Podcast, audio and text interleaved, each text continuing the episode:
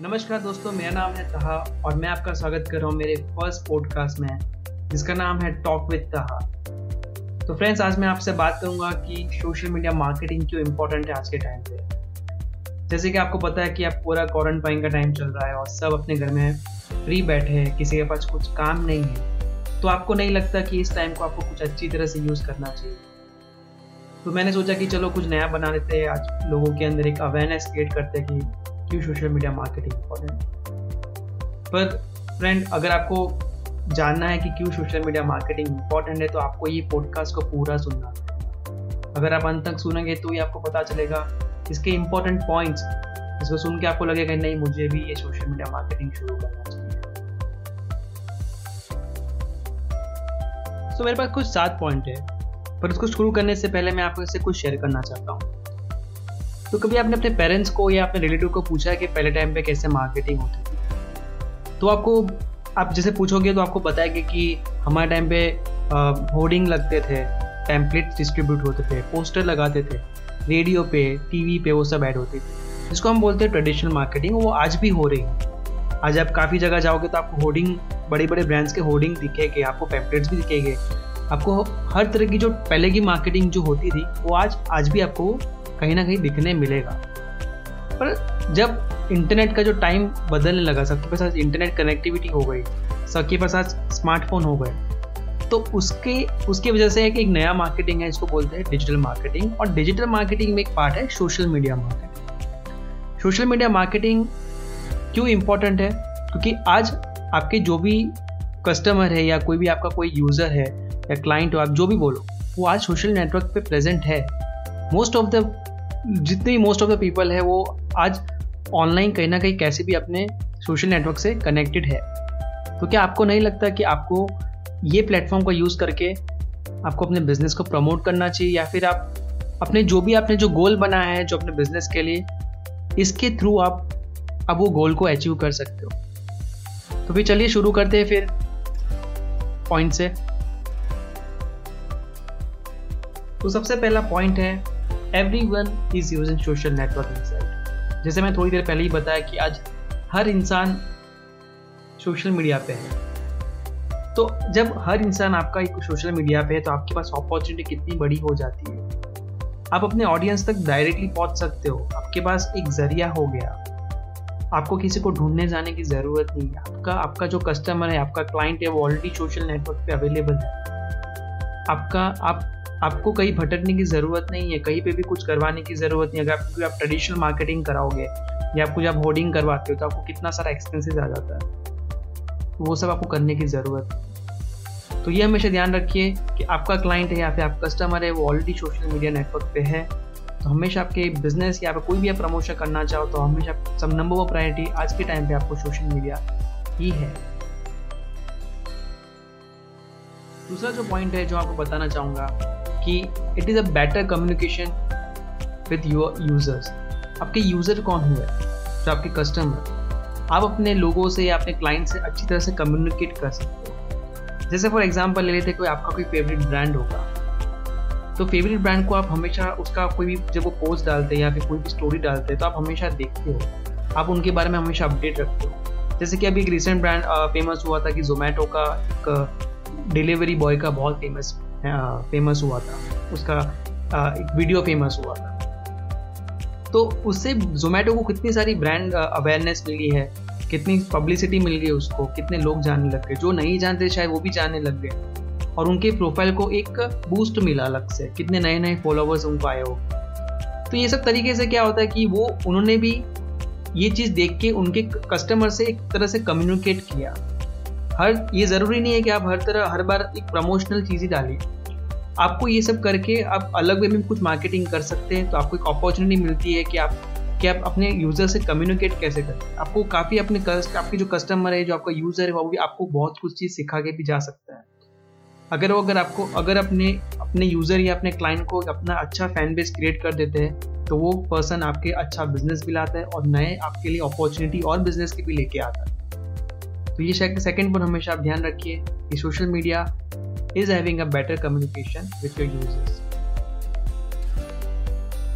तीसरा ज़रूरी पॉइंट है ब्रांड रिकॉग्नाइजेशन ब्रांड रिकॉग्नाइजेशन सबसे पहले क्या होता है? जब भी कोई पर्सन या फिर फॉर एग्ज़ाम्पल आप खुद का एग्ज़ाम्पल ले लिया, मैं खुद का एग्ज़ाम्पल लेता हूँ कि अगर मुझे, अगर मैं कहीं बाहर जा रहा हूँ और मुझे कोई पेप्सी का लोगो दिखता है या फिर मुझे कोई ऐसा कोई लोगो दिखता है जिसमें पहचान के मैं बोल देता हूँ कि ये कंपनी का है और ये इनकी ये प्रोडक्ट है। तो उसका मतलब होता है ब्रांड रिकॉग्नाइजेशन तो सोशल मीडिया भी आपके लिए एक अपॉर्चुनिटी क्रिएट करता है। आपको एक ब्रांड रिकॉग्नाइजेशन देता है। अगर कोई आपका करंट कस्टमर आपको फॉलो कर रहा हो, या कोई नया इंसान जो आपकी कंपनी के बारे में, आपके पेज को देखा हो, या आपकी, आपने कोई भी पोस्ट डाला उसने देखा हो, कोई नए कस्टमर ने तो उससे भी आपकी ब्रांड रिकॉग्नाइजेशन क्रिएट होती है। उसका फ़ायदा क्या होता है? एक तो आपको एक नया कस्टमर मिल जाता है। वो आपकी पेज को फॉलो करना शुरू कर सकता है वो। अगर आप उसको अपना आ, उसको आपका एक आपका ये कंटेंट अच्छा लगा जो अभी पोस्ट डालते हो उसको वो अच्छा लगता है तो आपका एक फ़ैन बेस भी क्रिएट हो जाता है। और उससे क्या होगा कि आपको एक नए वो दूसरे नए कस्टमर को भी वो इंकरेज करेगा कि जैसे मैं यहाँ से मैं ये प्रोडक्ट ले रहा हूँ यहाँ से मैं सर्विस ले रहा हूँ या फिर मैं इसका पेज फॉलो कर रहा हूँ ये बहुत अच्छा अपडेट करते हैं। तो उससे भी क्या होता है कि आपकी ब्रांड को एक पहचान मिलती है एक फेम मिलता है। तो एक ये तीसरा पॉइंट है, वो भी बहुत ज़रूरी पार्ट है सोशल मीडिया मार्केटिंग चौथा पॉइंट मैं ये डिस्कस करना चाहूँगा कि कोई भी पर्सन आपका अगर सोशल मीडिया पे पोस्ट देखता है और उस पोस्ट के ऊपर या फिर डिस्क्रिप्शन में या तो फिर आपने नीचे कहीं बटन दिया हो, जिसको हम बोलते हैं कॉल टू एक्शन उस बटन को देख के क्लिक करके वो अगर आपकी वेबसाइट पे आता है और वेबसाइट पे आके वो अपना नाम नंबर दे के जाता है तो उससे क्या होता है कि सोशल मीडिया की पोस्ट को देख के एक आपको नया कस्टमर मिलता है। आपकी वेबसाइट पर ट्रैफ़िक आना शुरू होता है।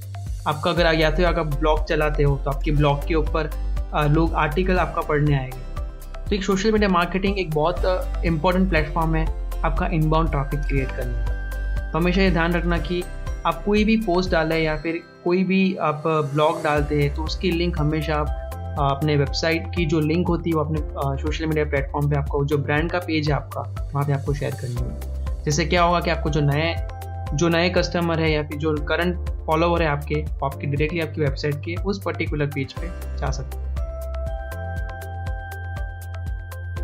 पांचवा पॉइंट मैं ये डिस्कस करना चाहूँगा कि सोशल मीडिया कॉस्ट इफ़ेक्टिव है। कॉस्ट इफ़ेक्टिव का मतलब ये हुआ कि आपका पैसा बहुत बच जाता है, आपका आपके कम से कम पैसे में आपका अच्छे से अच्छा काम हो जाता है। कि आप, जैसे फॉर एग्जांपल आप अपने कोई पोस्ट डाला है तो केवल आज के टाइम पे फेसबुक पे मिनिमम 72 या 75 रुपीज़ के अंदर आप अपना ऐड चला सकते हैं। और उस 70 टू 75 रुपीज़ को खर्च करके आप आराम से अराउंड हज़ार पंद्रह सौ लोग तक पहुँच सकते हैं।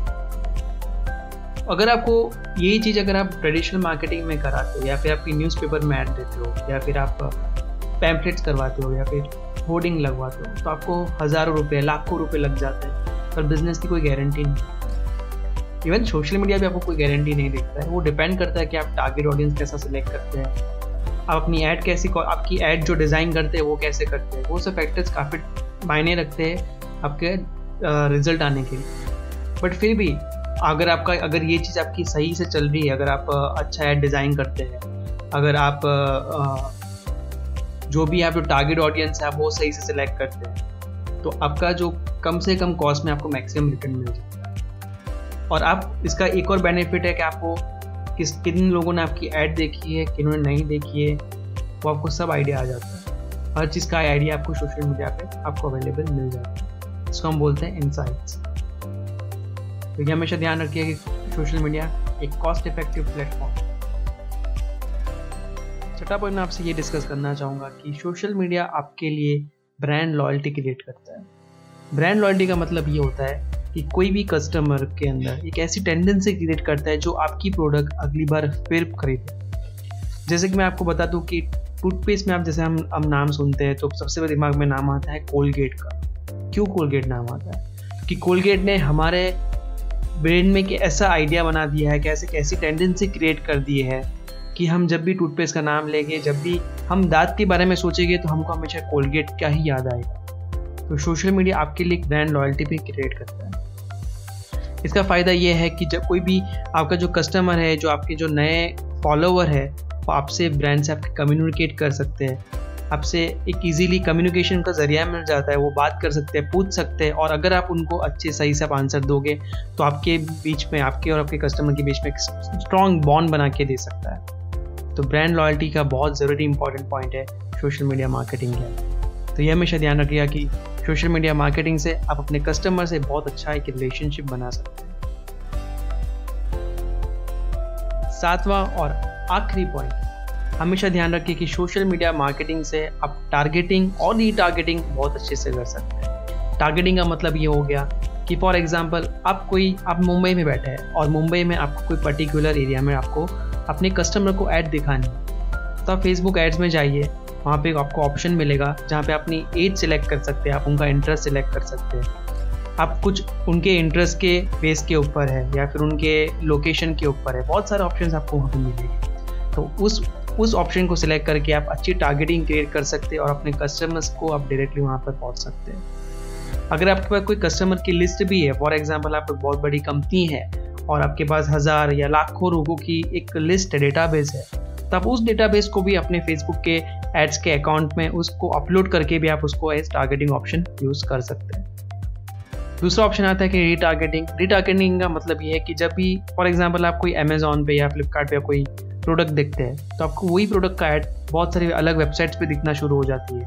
आपको सोशल मीडिया पे दिखना दिखना शुरू हो जाती है। आपको वही प्रोडक्ट की हमेशा ऐड क्यों दिखती है? वो करते हैं रिटारगेट की वजह से। तो ये चीज़ आप भी कर सकते हैं। अगर आपने किसी कोई ऐड चलाया और वो कोई आपकी ऐड देख के वो पर्सन आपकी वेबसाइट पे आता है तो आपकी वेबसाइट पे एक कोड से वो रिकॉर्ड हो जाएगा कि कौन सा पर्सन आपके, कौन से टाइम पे ये वेबसाइट पे आया था और उसने क्या क्या एक्शन लिया। उस डेटा को यूज़ करके आप वही वही पर्सन को आप दोबारा ऐड दिखा सकते हैं। तो दूसरा ऑप्शन ये होता है रिटारगेट तो फ्रेंड्स अब इतने सारे पॉइंट को सुन के आपको नहीं लगता कि आपको भी सोशल मीडिया मार्केटिंग शुरू कर देनी चाहिए। अगर आपको कोई भी क्वेश्चन हो या कोई भी आपको डाउट हो तो आप मुझे कमेंट सेक्शन में पूछ सकते हैं। और आप मुझे जहाँ कहीं भी आप सुन रहे हो तो प्लीज़ आप इस पॉडकास्ट को आप शेयर करिए अपने फ्रेंड्स के साथ, ताकि आप भी ग्रो आप भी ग्रो हो, साथ में मैं भी ग्रो हूँ। और फ्रेंड्स आप मुझे और इंस्टाग्राम पे भी आप फॉलो कर सकते हैं, मुझे आप फेसबुक पे भी फॉलो कर सकते हैं। मेरे हैंडल का नाम है ट्रूली ताहा अब मुझे आप आइए फॉलो करिए, मुझे आपका आपका सपोर्ट शेयर करिए। Thank you very much and thank you for listening to the podcast. See you in the next episode.